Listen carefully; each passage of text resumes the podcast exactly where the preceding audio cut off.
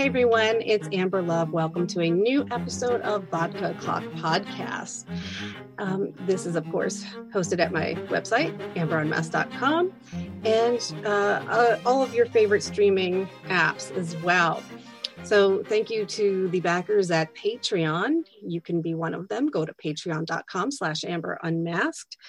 And uh, they get things like the podcasts before anybody and the weekly cat detective stories about the uh, adventures of Gus and Oliver and the ridiculous things that we end up coming across here in our little backyard. Um, you know, we gotta we find things like the Chipmunk Mafia and the Jersey Devils and stuff like that. So if you love weird cat related stuff, make sure that you become a backer. Joining me today, unbelievably, for the first time, is Wallace Stroby, a fellow New Jersey novelist. And uh, after many years of Twittering, we're finally we're finally coming together and making this happen. So we're going to talk about Wallace's new book that's coming out twenty twenty-one here called Heaven's a Lie. So welcome. Thank you for being here. Uh, thank you. Thanks for having me. Um. Well, I hope you're ready to get down and dirty and talk about storytelling and what your process is. To, to the best of my abilities, yes. Okay. So it's my understanding that uh, out of your, your previous books, you did have, I mean, part of them is a, a series, the Crystal Stone series. And in Heaven's a Lie, we have a just brand new clean slate with the character Joette Harper. Is that right? Yeah, yeah. Okay, because I really wanted to talk about Joette here and, and how you formed her, how you, how you developed her as a, a what feels like such a real character.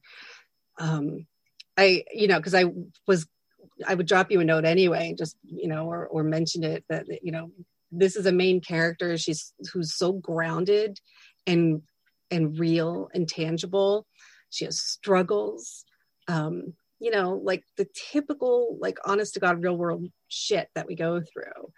Yeah. Um, you, you know, she's working, in, you know, from one dead end job to the next. And she's got a mom who needs care in a nursing home. She's got no money left and she's living in a trailer park. And I, I was just wondering why you made Joette who this way, aside from a, you know, gosh, she's so sexy and striking and, uh, you know, is this femme fatale type that we usually get in mysteries?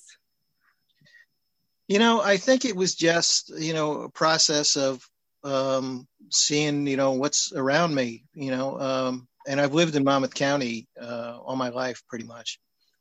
Uh, and that's, you know, and I wanted to get back to writing about uh, this area. And that was, I mean, with her, it was a way to do it. You know, the she manages a motel, like a mom and pop motel. I was a little dodgy on where exactly was it was located in the book, but I, I figure somewhere in the Manasquan, you know, uh, Wall Township border, like a Route thirty-four. And there used to be a lot of mom and pop uh, motels there. Now there's only like uh, one or two left. But I wanted to do something that was grounded in the area because I hadn't done that in a while, you know, written a book specifically about the Jersey Shore. So, and I wanted that to try and represent like what life was actually like here, you know, what the tourists don't see. And the book takes place in the winter too, which I wanted, which I knew from the start, you know, I wanted it to be this sort of like desolate place in the winter, which, you know, it can be, especially for those people who are used to seeing it in the summer when it's crowded. Uh, it's a really different thing in the winter. And I think I just uh, kind of had her in my mind. Uh, I have to give credit to my, my editor, uh, Josh Kendall at Mulholland Books, because we talked about the book a little bit just as I had started writing it. And a lot of my main characters tend to be, in my previous books, tend to be loners and tend to be fairly alienated. And part of the book is them dealing with that and where they, how they come out. Uh, and he wanted, uh, he suggested that Joette have some connections, you know, have a connect, have a family connection, be a caregiver. And then I thought, yeah, well, that's, yeah, that would complete her. That would, that would fit in with her personality and would also be a challenge to her. And I was also going through a personal issue with my mom, um, who I'd had to bring up here from Florida. Uh, and eventually she was in a assisted living, then a nursing home, and then she passed. So that, all that was very much, you know, uh, what my life was for a couple of years. And so I wanted to put that, put those challenges on, on Joette as well.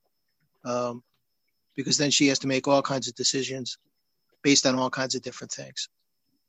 It was really felt, um, at least for me, because there are so many main characters that, you know, I like well enough, but I don't really connect to them. Um, you know, even ones that I write, you know, it's like once in a while, it's just like, well, this character needs money. Well, she's just going to win some money or whatever. Yeah. Um, you know, uh, because people, I, I, at least I've been told that American audiences want happy endings.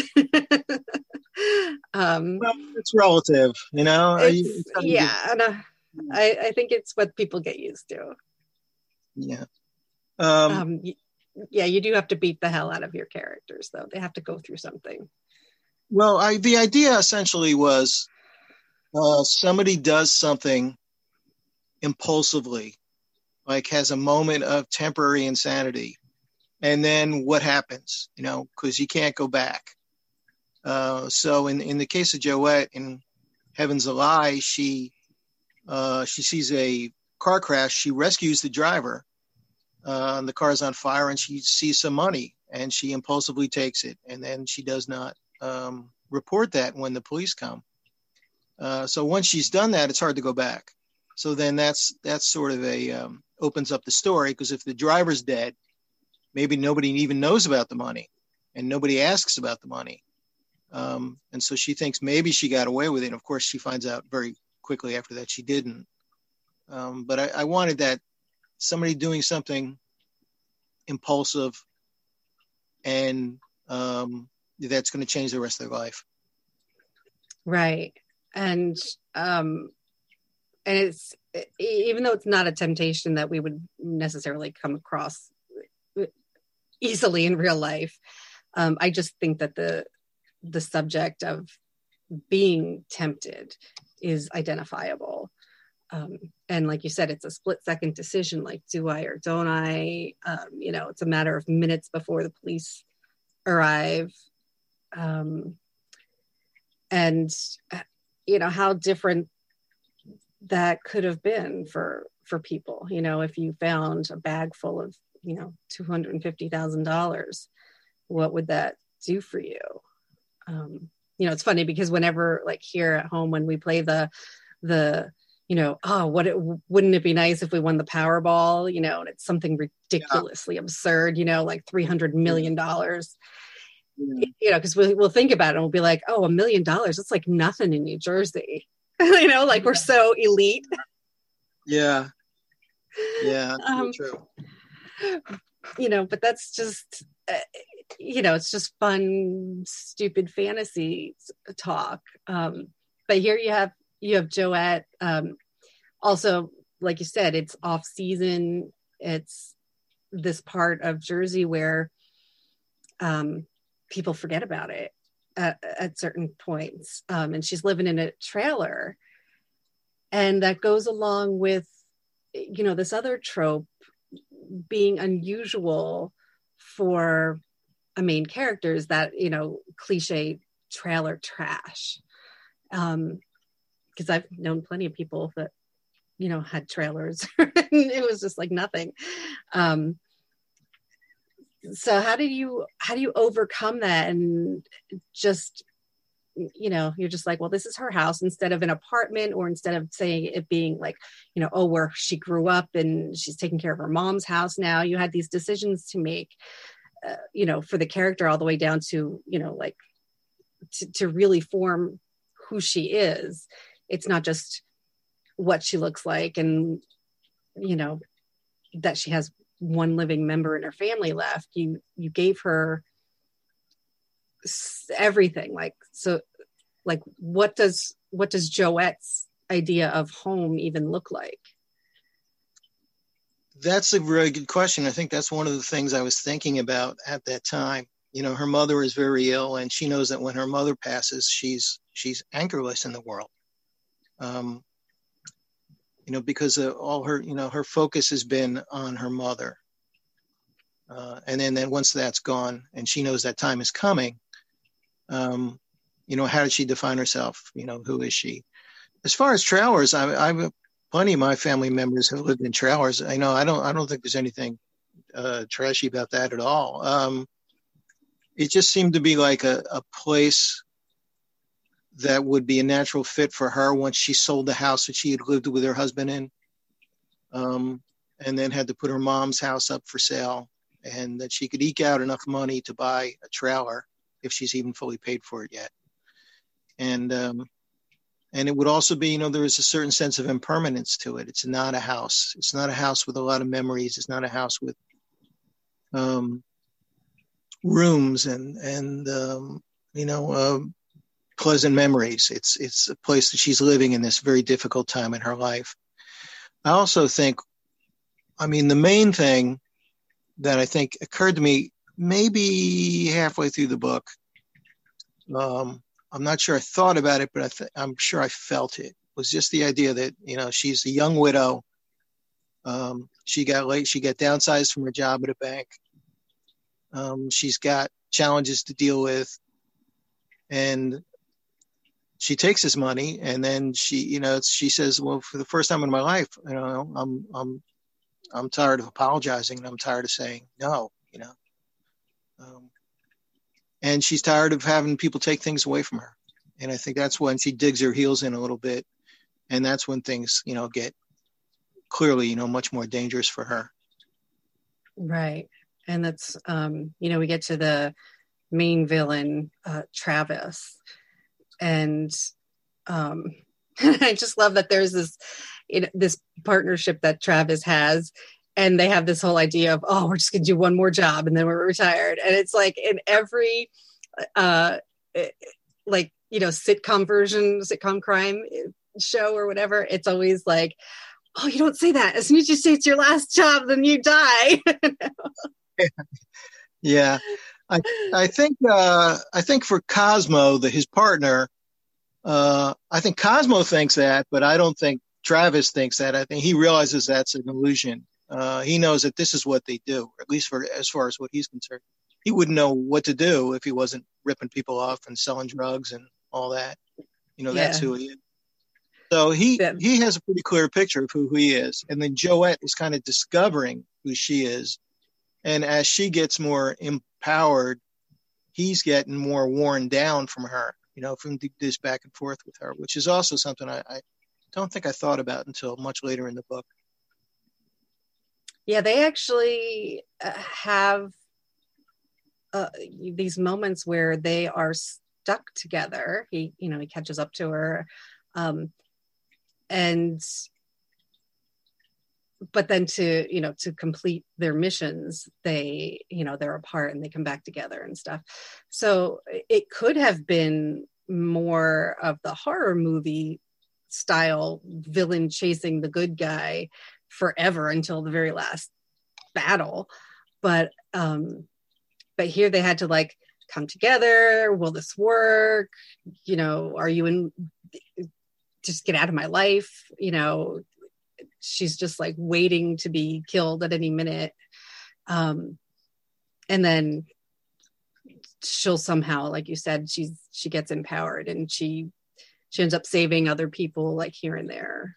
um So was there was there something about Travis that made you want to get him so close to victory and then take it away, or or, um, or was that always part? Like, did you have the overall plan first before you got to know Travis as a character?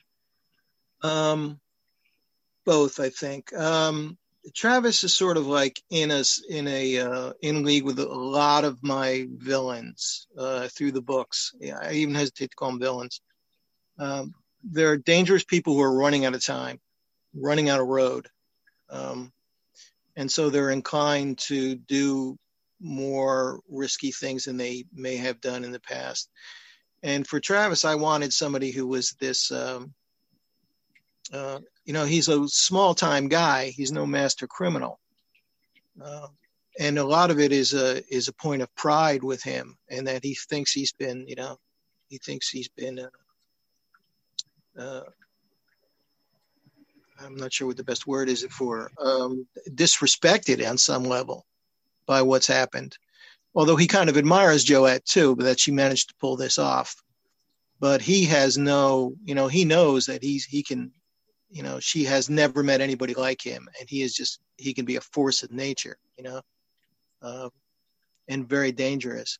And um, I think uh, he's becomes a little surprised with her when she's able to outmaneuver him a couple times early on, and so he does respect that, but at the same time, he is definitely, he has to, he has to kill her, and he has to get the money back in order to retain his sense of self.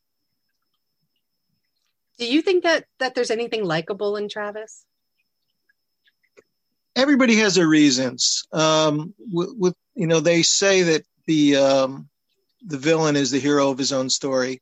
Oh, yeah. And I think it's true. Um, I think it's a, a little less with Travis than some of the, um, some of the characters in my earlier books, but you know, he ends up where he is and there's no going back.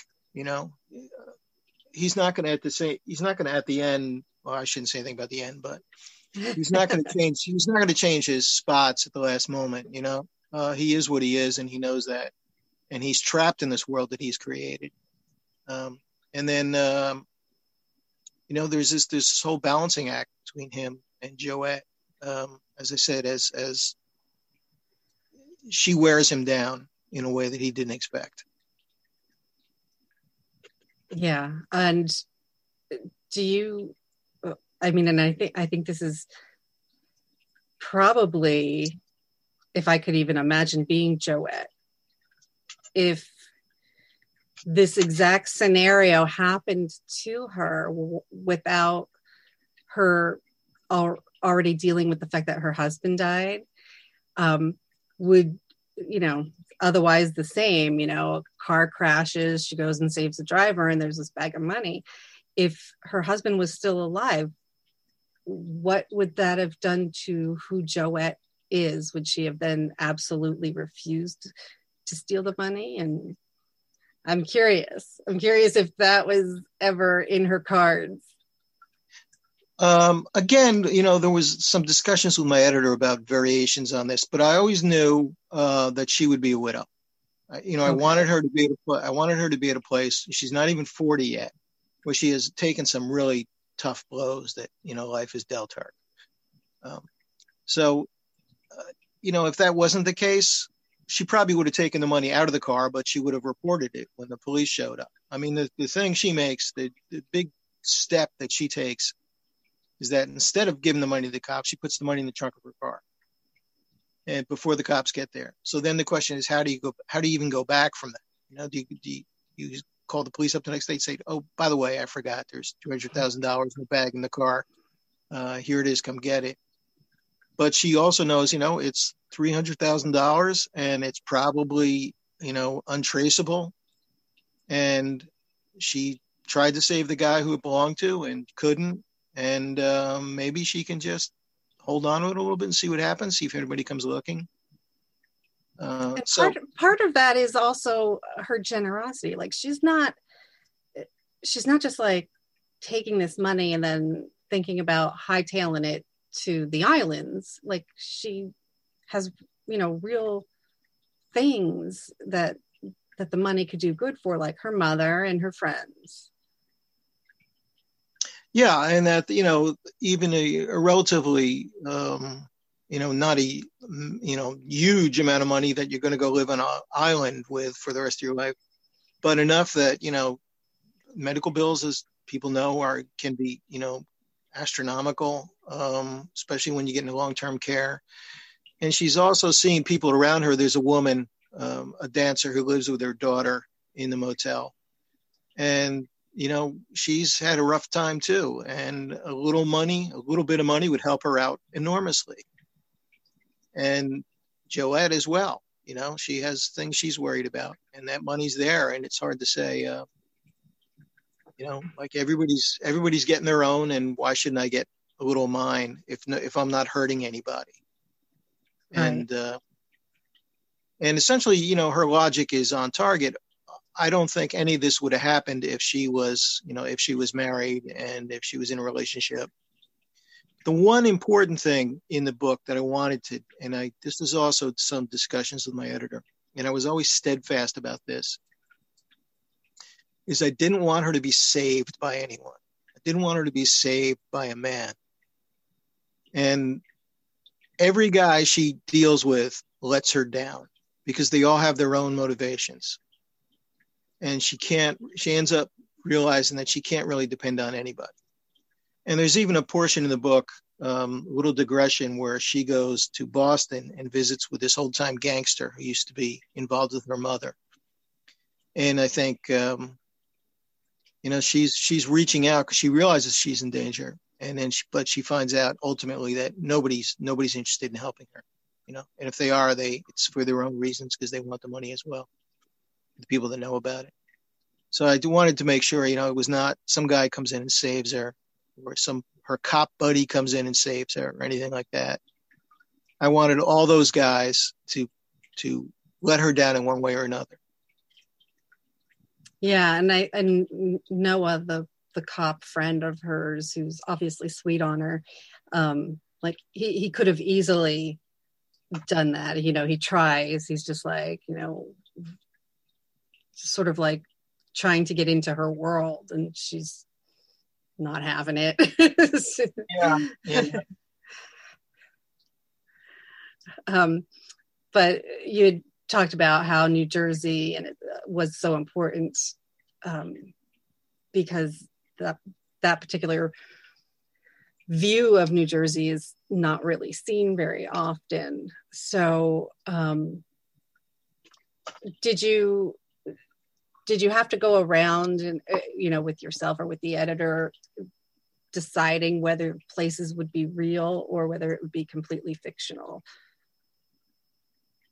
Uh, my editor leaves that up to me. Um, you know, I've, this is my ninth book. So, um, you know, that, that stuff's never been an issue. Uh, I did, I wanted the idea of a place rather than a specific place. Um, There is a mom and pop motel on Route thirty-four, which I kind of had in mind. I never went inside.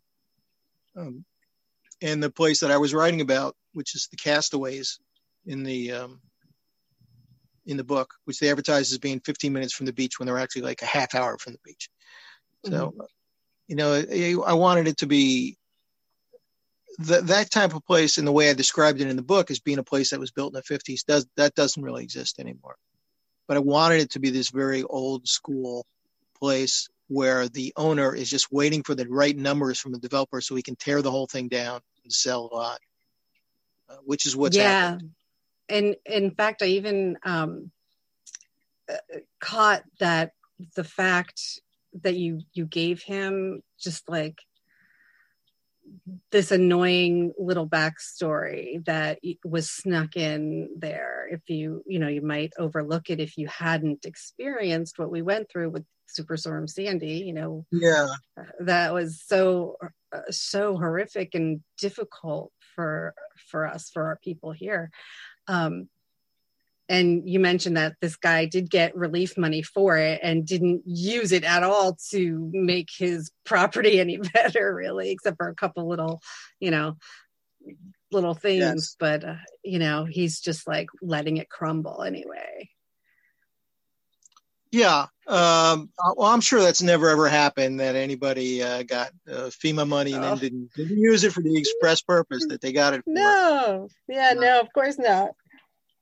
Uh, it wasn't, you know, I just wanted that as part of the setting. The guy didn't really care about this place anymore. He was just, you know, he was just looking at the numbers, um, you know, and, the, and you know, that it's just, it was a place, that place is running out of time. And, and the book, you know, sort of ends with the end of the place as much as the end of uh, the stories of the characters. So I didn't want yeah. it to be, um, you know, I wanted it to be something of a time and a place, which is kind of like not around now anymore. Yeah. Was there any consideration in in setting this at a different time period? Because like I said, you've it's such a real world for us now. There's a little mention of the of COVID, sort of. It's like just mentioned as the virus, um, which I think is amazing. We're going to get to that, back to that in a sec.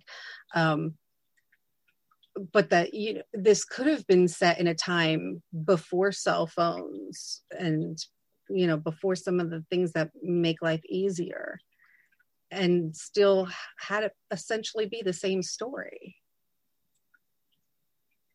Well, I wouldn't want to do it.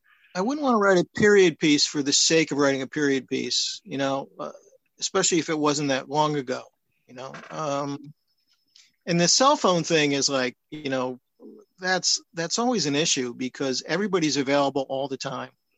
So it's hard to uh, put people in, in jeopardy where they don't have a cell phone. But there, you know, there are ways around it. I'm getting a little more comfortable dealing with the cell phone situation and finding different ways to make it work. Uh, and, you know, I've done a little bit of research on, on that aspect of it. But no, I, I thought, you know, this is the last, you know, there's a certain um, elegiac quality, I guess I was going for, you know, that, that it was the end of an era for a lot of things. And uh, also to the shore that I grew up with, which, you know, really isn't, you know, so, um, a lot of that's not there anymore. Yeah. Well, it's not there, and it got washed away. Yeah, and it got um, washed away too. um, is that roller coaster or the uh, Ferris wheel? Still, uh, it was a roller coaster, right? That was just like out sitting there. Did the ocean, that- yeah, yeah, yeah. I think it was down in Ocean County. Yeah. Um, Yeah, no, I was, you know, I live in the Asbury Park area. I live very close to the beach. And uh, I was, weirdly enough, uh, I was in Florida at the time that uh, Superstorm Sandy hit. So I, uh, the power was out in my place for a week, but uh, I was actually out of town. So I wasn't affected that much by it. Uh, That's so but, weird because usually you hear about Florida being hit so terribly. Yeah, and my mom was living in Florida, still living in Florida at the time. And usually, I'm a, I was up, I'd be up here in New Jersey watching the news, very worried about a hurricane going on down in Florida, which has happened every year. You know, every one year she got hit by like two hurricanes in a row in a month. And uh, so this time, I was actually in Florida watching the news of, you know, wolf blitzers standing on the boardwalk in uh, yeah in Delmar or something. So. Yeah, it flipped around a little bit. And I remember um, coming back. Uh, I think there was also a NoirCon convention going on that weekend. And coming back, I couldn't even fly into Newark. Coming back from Florida, I had to fly into Philly.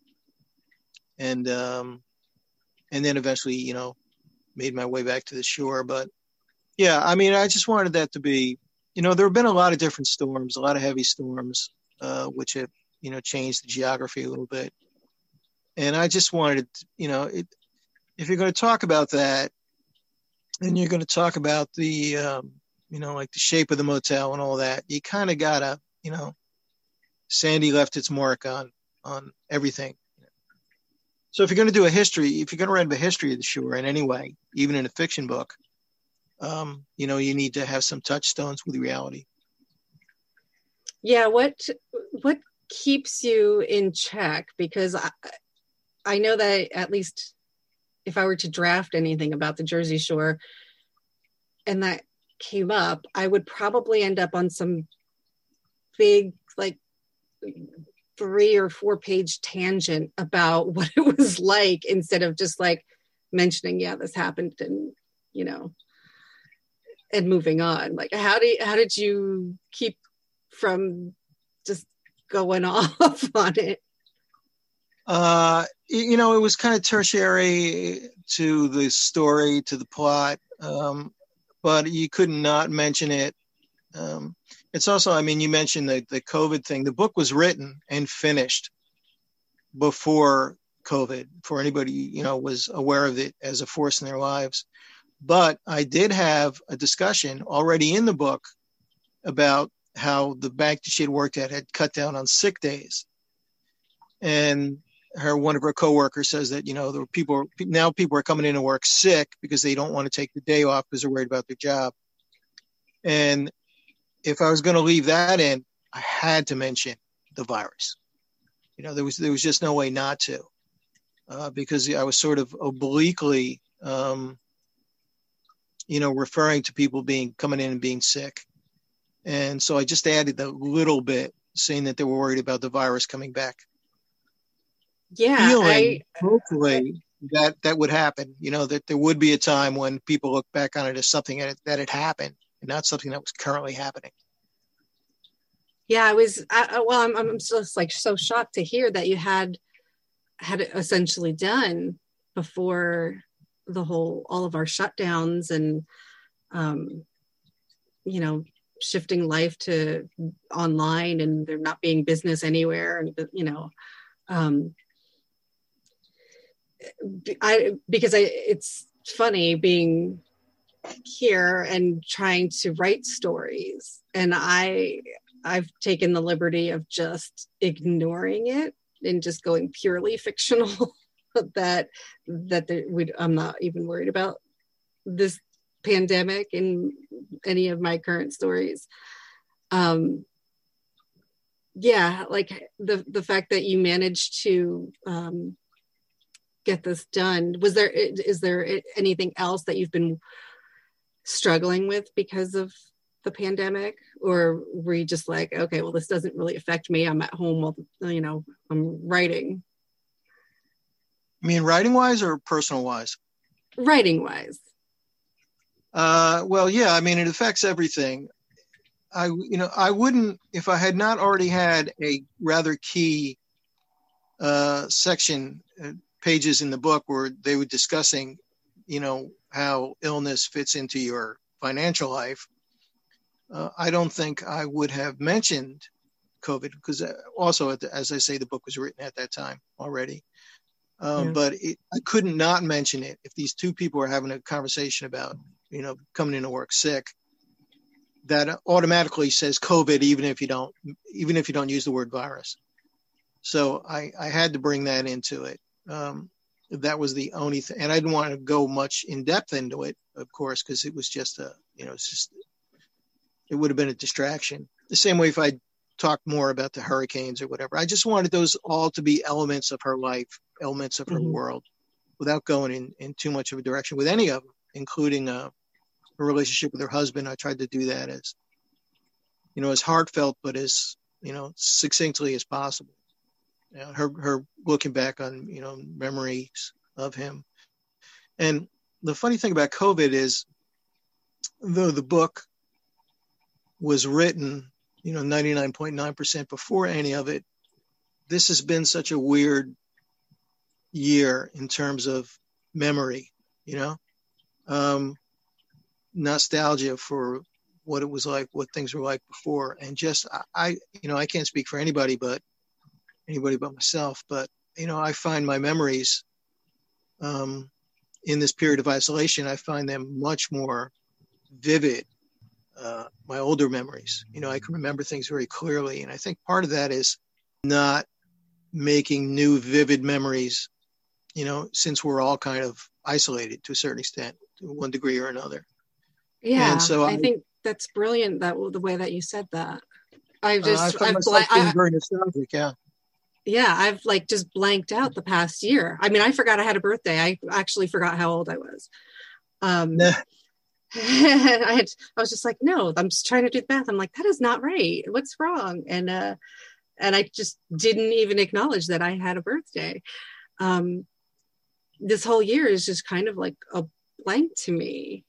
Um, and I, yeah, it's, it's a decision, you know, it's a writing decision, how much to include, um, you know, I mean, unless you're writing about an actual like contagion virus story, more science fiction or something. Um, but it's been a very weird time for sure. Yeah. And it's funny because um, there's certainly no way I could have, you know, foreseen anything that was going to happen. But, you know, um, Joette in the book is haunted by her memories. She's haunted by the memories of the life that she had, you know, which was everything she wanted. And then it got taken away from her. And, um, and so she lives very much sort of in the past. You know, she's just day by day, she's just, you know, getting through, doing what she needs to do. And she's unconnected uh, with the world around her for the most part. And she's, you know, just trying to keep it going. But at the same time, she's haunted by, you know, the memories of what she's lost. And I think, I don't think I knew this when I was writing the book. I think I felt it when I was writing the book. But it occurred to me later on that really it was a book. It was about loss and it was about grief and um, how you come to terms with those things um, and the things that they make you do. Uh, and, uh, you know, I don't. Yes. Yeah, I don't know how, um, you know, as I say, I think as I was writing it, I was feeling that. I wasn't thinking that. But I think when I looked back on it, I realized, yeah, that was in the book. There's so much going on in different ways, though, because of because of this. Like, um, like you said, grief is has been huge. I mean, how what are we up to? How, how many hundreds of thousands of people have died, and um, and we haven't been allowed to have funerals, or we haven't been allowed, you know, to say goodbye. Um, there were hospitals making arrangements to, like, you know, to Zoom or FaceTime for loved ones to say goodbye. And that's if they were able to, to get there um, to that point. Uh, otherwise, you know, if somebody's not even conscious, there's really, what are you going to do? Like hold up a, a video screen just to, to see them. Uh, it's so weird right now. Um, and yeah, uh, I mean, yeah. The, uh, um, th- th- that's not to imply at all that the book has anything to do with the virus. No, uh, as I said, it was it was written before that. Um, any you know elements of of uh, loss, the feeling of loss that are in there, are just are general ones. Um, it's not you know it's, it in no way addresses those those questions. Uh, right. You know, there were more. You know, it's a more general thing that exists always. But I have to say this, man, I am uh, optimistic. I do think, oh, yeah. you know, especially lately that, um, you know, we we will see the other side of this. And yeah, it's been a very weird, you know, year um, in ways that I don't think we've even really fully understood yet how the effect it's going to that that it has on people, psychological effect. If I were to write that book now, I would have to include a lot more, including, you know, you drive down Route thirty-five in Ocean Township and it's like the highway of death. There were so many, so many buildings, you know, so many stores that are closed, mm-hmm. uh, so many places that are out of business. There's um, no tourism, you know, and when there was tourism, it was like immediately followed by another surge. Yeah. I mean, you know, there's, you know, movie theaters are out of business, uh, gyms are out of business, fast food restaurants are out of business, you know, in just a small area. So if you were to write a book set at the shore now, you would have to, you know, you would have to address some of that, uh, even if the virus isn't as active as it was, just because of the, you know, the imprint, the uh, fiscal and um, right. imprint that it left on the area. But again, you know, to a certain amount, to a certain extent, you know, the books, especially crime novels, they need to take people out of their, you know, out of their world for a while. And Larry Block, Lawrence Block, a writer who's one of my heroes, I, I've always really admired him, and I got to know him a little bit uh, in the last few years. He said something once that I never forgot. He said, uh, a good book can get somebody through a couple of bad nights. And I thought, yeah, that's exactly true. And I think, you know, I remember when that, that was the case for me. And I know from hearing from other people that, you know, that's been the case for them. So, you know, you don't want to uh, dwell too much on darker stuff, but you want to, you want to see the, you want to see a way through it. You know, uh, yeah. I'm not pessimistic. I'm not nihilistic. Um, I even sometimes, you know, people refer to my books as noir, and I'm, I'm not even sure that that's accurate uh, based on your def, you know, whatever your definition of it is. But there's got to be, you know, um, there's a, you know, the philosopher's quote, happiness too is inevitable. You know, there's there's got to be a way. You know, the, the the sun always rises, you know, the night always ends. Yeah. And I think that's um, part of crime fiction, um, and even the, you know, the things that are on the, if they're closely related, the suspense and thriller and action, um, you know, we're, we're used to terrible things happening in a way that's so fantastical, but um, in a story like this, other than the fact that, okay, it's it's about, like, you know, coming upon this money. Um, like I said, Joette, Joette and her life don't seem fantastical at all. They are so tangible and so feel so real.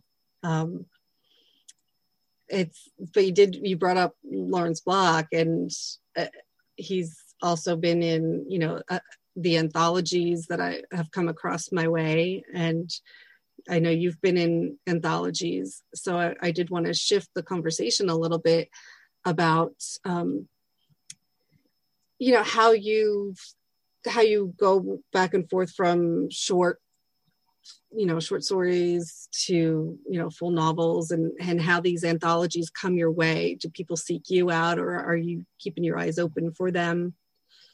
I've only written, I think, six short stories. I've only written and published six short stories, and they were all um, uh, they were all requested. You know, I, in the the first one, I um, uh, you know, I was anxious to get into. The first one was a uh, it was a book called Meeting Across the River, and it was a collection of short stories by different authors based on the Bruce Springsteen song Meeting Across the River from the Born to Run album. And I heard about this project and I thought, I have to be in this book. I absolutely have to be in this book. I will do whatever I have to do to be in this book. And I uh, talked to the editor. I'd met the editor at uh, the two editors, uh, Jessica Kay and Richard Brewer, at a BoucherCon convention in Las Vegas. And um, and I said, I, I want to write a story for you. And then I went home and I started writing the story that week. And then it was, it appeared in that book. And then I think as a result of that, I got requests for a couple more. Uh, so I guess what I'm saying is all the stories were commissioned. They weren't really written off the top of my head. And I was asked by Lawrence Block actually to do a story for an anthology of his called At Home in the Dark. And he had really liked the Chris Stone novels because they were sort of a throwback um, to uh, crime fiction of the seventies, when he was, you know, when he was really batting a thousand. He still is, but I mean, he's, you know, his seventies and again in his early nineties books are great. And uh, he liked the Crystal Stone stories because, you know, she was a female professional thief in this all male world. And so I wrote a Crystal story for his anthology. Uh, and then he has since asked me to do another one, which I don't know yet what it's going to be, but I agreed to do it. Um, So that's, you know, and then they get picked up in other places. Um, I was asked by uh, Patrick Milliken, who's uh, the manager at the Poison Pen Bookshop in Arizona. And he was editing an anthology of uh, stories having to do with cars and highways. And uh, he invited me and uh, I did one. And, uh, you know, it came out pretty well considering, and has been reprinted a couple times, as has the Chris Stone story. So you never know, the stuff comes out of the blue, but I think when people see, when people have seen your, your stories elsewhere, then they make the, you know, they sort of make the connection. That's, uh, I mean, it's great to have that kind of impact um, where people, you know, come to you. I, I'm surprised when it happens to me because I'm like nobody. Um, it's like, you know, but it's so great. All of a sudden, there's something in your inbox going, "Hey, we're working on this thing." They're coming to you for a reason. They didn't pick yeah, your name out of a hat. Yeah, it's a great feeling. Um, you, you mentioned uh, BoucherCon, I so I was wondering if, besides, you know, the life outside the pandemic, um, if you went to conventions normally like that, or, or even the like monthly or quarterly things. We have a um, Noir at the Bar that is in several locations. Um, and I've appreciated that the Noir at the Bar has moved to being online because now I can actually participate and, and listen to people, um, you know, doing these readings. It's, it's so exciting and wonderful. Um, So ha- have you been continuing with those um, while, you know, while we've been stuck at home? I did a couple early on, um, like really early on. And uh, some that my friend, and you know him as well, Dennis DeFoya, had put together. Um, Dennis is a terrific writer. And so I'd done a couple of those, but you know, it's, there's a certain aspect to doing the Zoom stuff um, and doing the, you know, the web stuff, is that it kind of emphasizes the fact that you're not doing it person to person. You know, I always feel a little bit of, you know, melancholy after I've done it, because it reminds me of how long it's been since we've actually done this, you know, since a bunch of us have been in a room together, and how long is that going to, you know, how long is it going to be before that happens again? So, you know, I've, I've done that. I used to, I, I went to BoucherCon, the big mystery convention, I think pretty much every other year. Uh, I've had some great times there. Uh, I've had some okay times, but I've had some, you know, I've had some great times mm-hmm. there. So, um, you know, as far as I know, the one in New Orleans this year is still scheduled uh, as of the moment. I haven't registered, but I guess I'll see what happens. Yeah. And so, you know, sometime this year we may be able to like go back to breathing on each other and, you know, you know, at least getting some handshakes and hugs, maybe. That would be great. Um, So uh, another way is, you know, that quote that you mentioned about getting people through difficult times. Um, even if it's not a difficult time, we generally turn to entertainment consumption or doing, actually doing things uh, in life. So what is it that you do when you're not writing? Uh, that's a good question. If I'm not writing, I'm usually feeling guilty about not writing. Um, uh, I, uh, I, I'm not reading as much. I was having, I think, you know, I think I was going to say, I was having trouble concentrating for a long time. It's gotten a little better, but I, you know, I was talking to people and I was kind of hearing the same thing, you know, just, just for a while, it was difficult for people to concentrate. Um, it was very difficult for me to write for a while, you know, there's all this, now we, now we sort of, you know, we accept this as the way things are. But there was a period of time when, you know, the virus was spreading unchecked and there was all this insanity going on in Washington, and it just, nothing felt safe, you know. Um, and it didn't look like there was light at the end of the tunnel. It just looked like things were getting worse. And I, that really affected my ability to, to uh, concentrate enough to write. And I talked to other people who said the exact same thing. So I don't know what your experience was. But, you know. um, mine... was um, noticeably the opposite, because all of my jobs closed. Mm-hmm. So all of a sudden this other big part of my life was not there, and I filled it with like writing instead. Yeah. Um, yeah. So it it was kind of the opposite for me in, in for that regard. Um, Otherwise, I was just as depressed as everybody else. I I didn't leave the house. I didn't want to go anywhere. Um, I'm fortunate that other people will do things like food shopping, because I hate it. Um, and I would stay home, just, you know, what's in my queue to watch next, you know, burn through yeah, yeah. season after season of shows. Um, yeah, that's a lot of T V watching. Yeah, that's that's been um, um, yeah. Netflix has had quite a, quite a boon out of all this. Yeah, I'm sure. Um, recently, though, you know, as as things are starting to normalize, um, uh, I did. I, I finished um, this book, another book by D P Lyle, who's a doctor, and he writes books and a and a blog about um, forensics. So yeah. I I got through a monstrous book. Um, it was basically like reading a textbook, but um, more enjoyable, like a more enjoyable textbook, if that makes sense. So it took me uh, it took me a long time to get through it, like two months maybe to get through it. Um, but, you know, reading about blood spatters and um, oh, yeah. So you're trying no. to cheer yourself up. Okay. Yeah. yeah.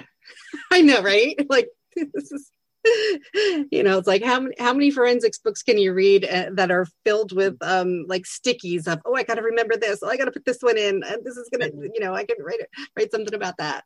Um, you know, just like simple, simple things like, you know, the databases uh, that fingerprints go into, or the D N A databases, and how things on T V look so simple, but yet none of those systems are really linked together. So um, that's, yeah.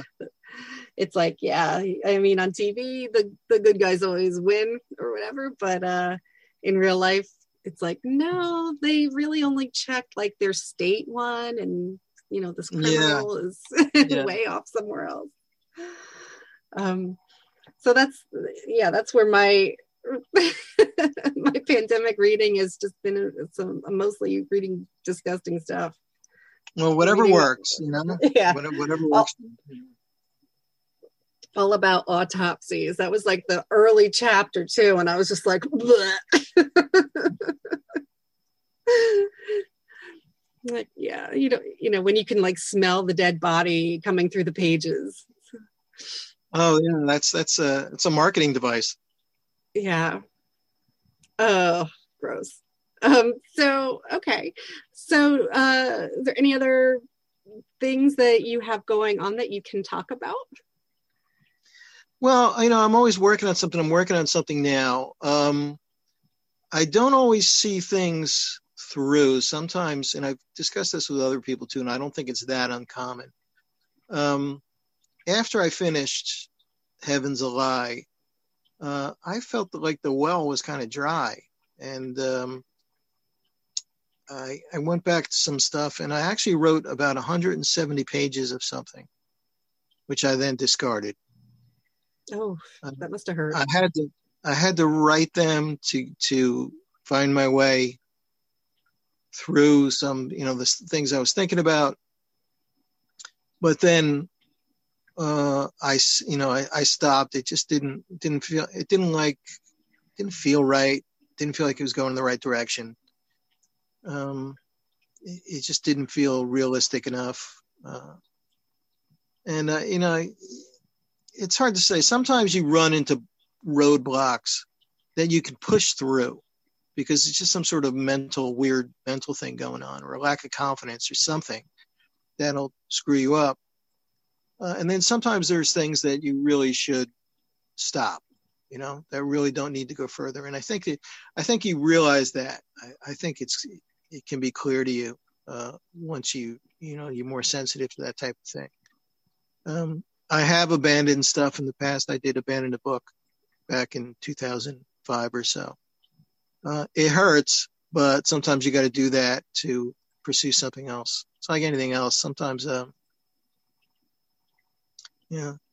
Sometimes you have to go through a relationship and take some lumps in order to know the things that you need to know for the next one, you know, to make that work. So um, it's all kind of, um, it, it's all kind of tied up. And I think confidence is, is a big part of it, you know, especially I worked at, you know, newspapers for twenty-three years, including thirteen years at the Star Ledger, the state's largest paper. And I worked with people every day. You know, I had feedback every day. You know, I was editing uh, there. I was working with writers. Uh, and so there was, you know, stuff going on every day. In the writing, that's not the case. You don't have that. You know, sometimes you go for months without anybody seeing anything you've written. And that can be a, a crisis of confidence. It really can. How do you feel um, thinking about these things that we shelve and we put away that nobody's ever, we don't intend anybody to see?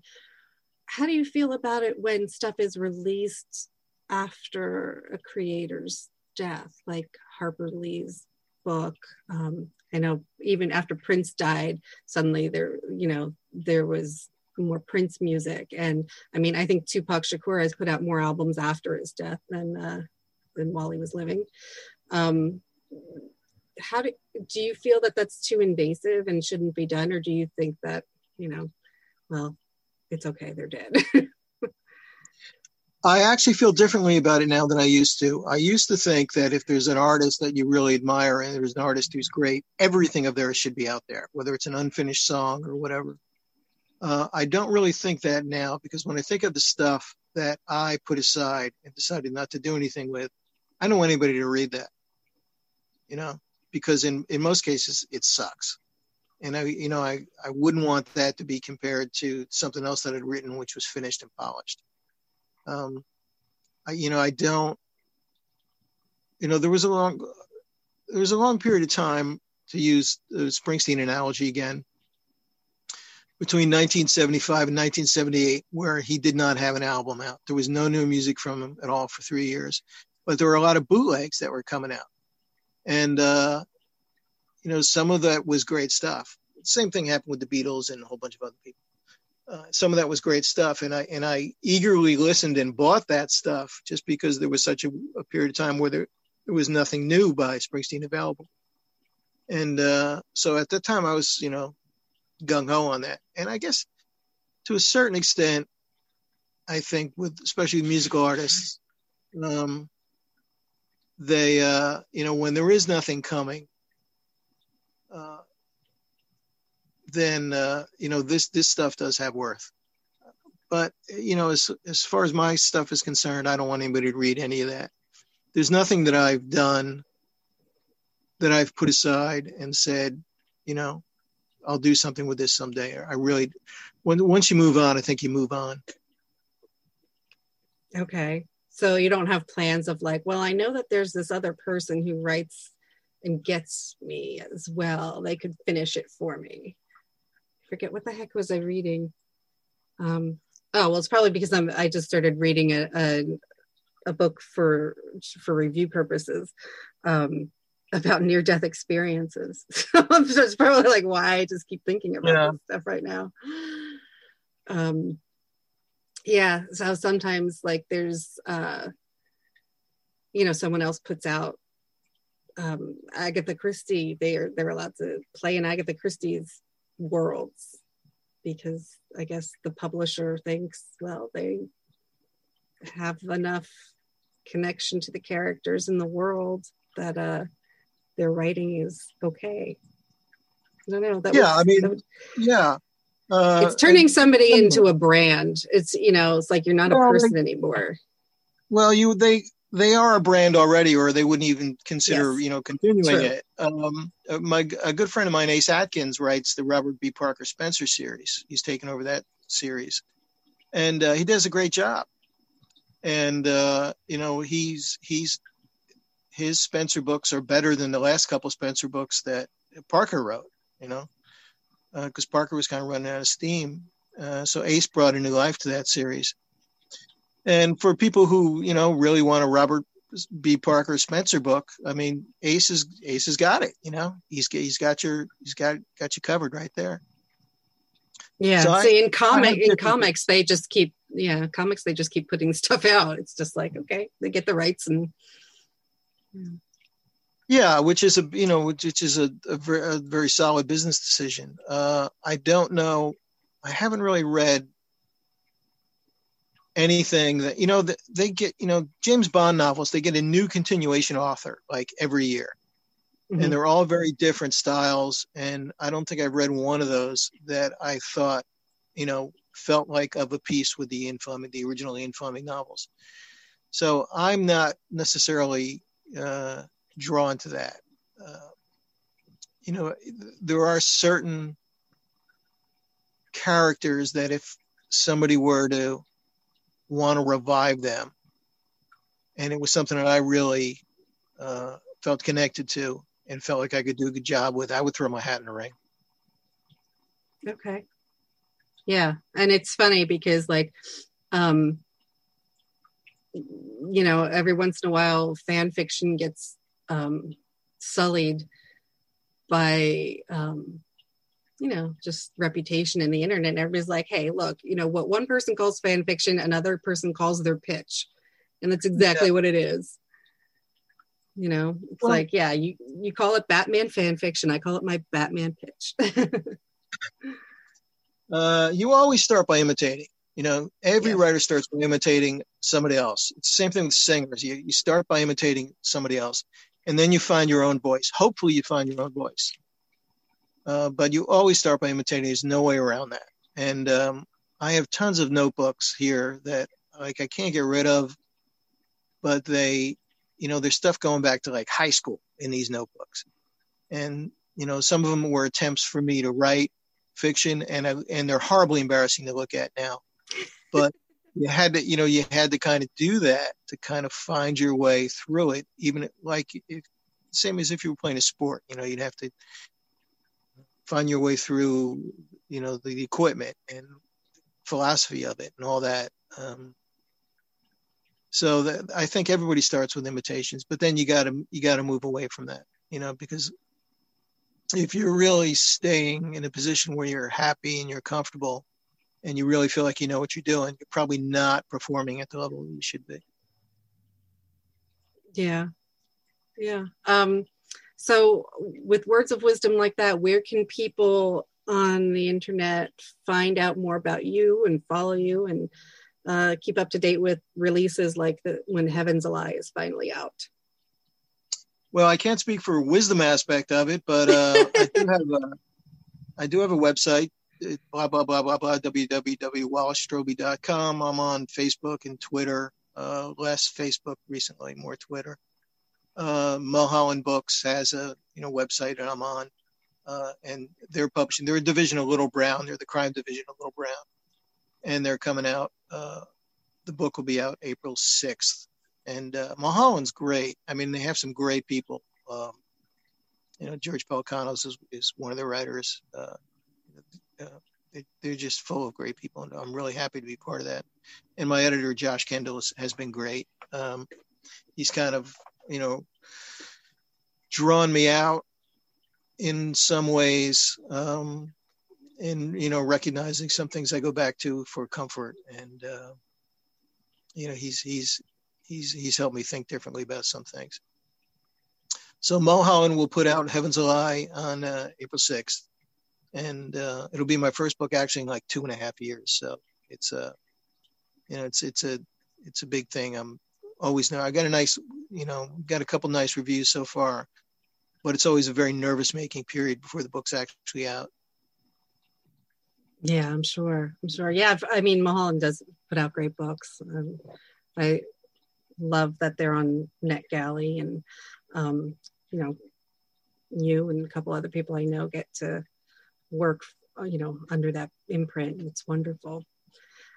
That's um, a great team. Yeah, great team. Uh, so for me, if you guys don't know already, you can follow me on Twitter at Elizabeth Amber, and Instagram is Amber Unmasked, patreon.com slash Amber Unmasked. The show notes for this will also be at amber unmasked dot com. And um, so thank you, Wallace Stroby. I'm so glad we finally got to connect. Thank you, Amber. Appreciate it.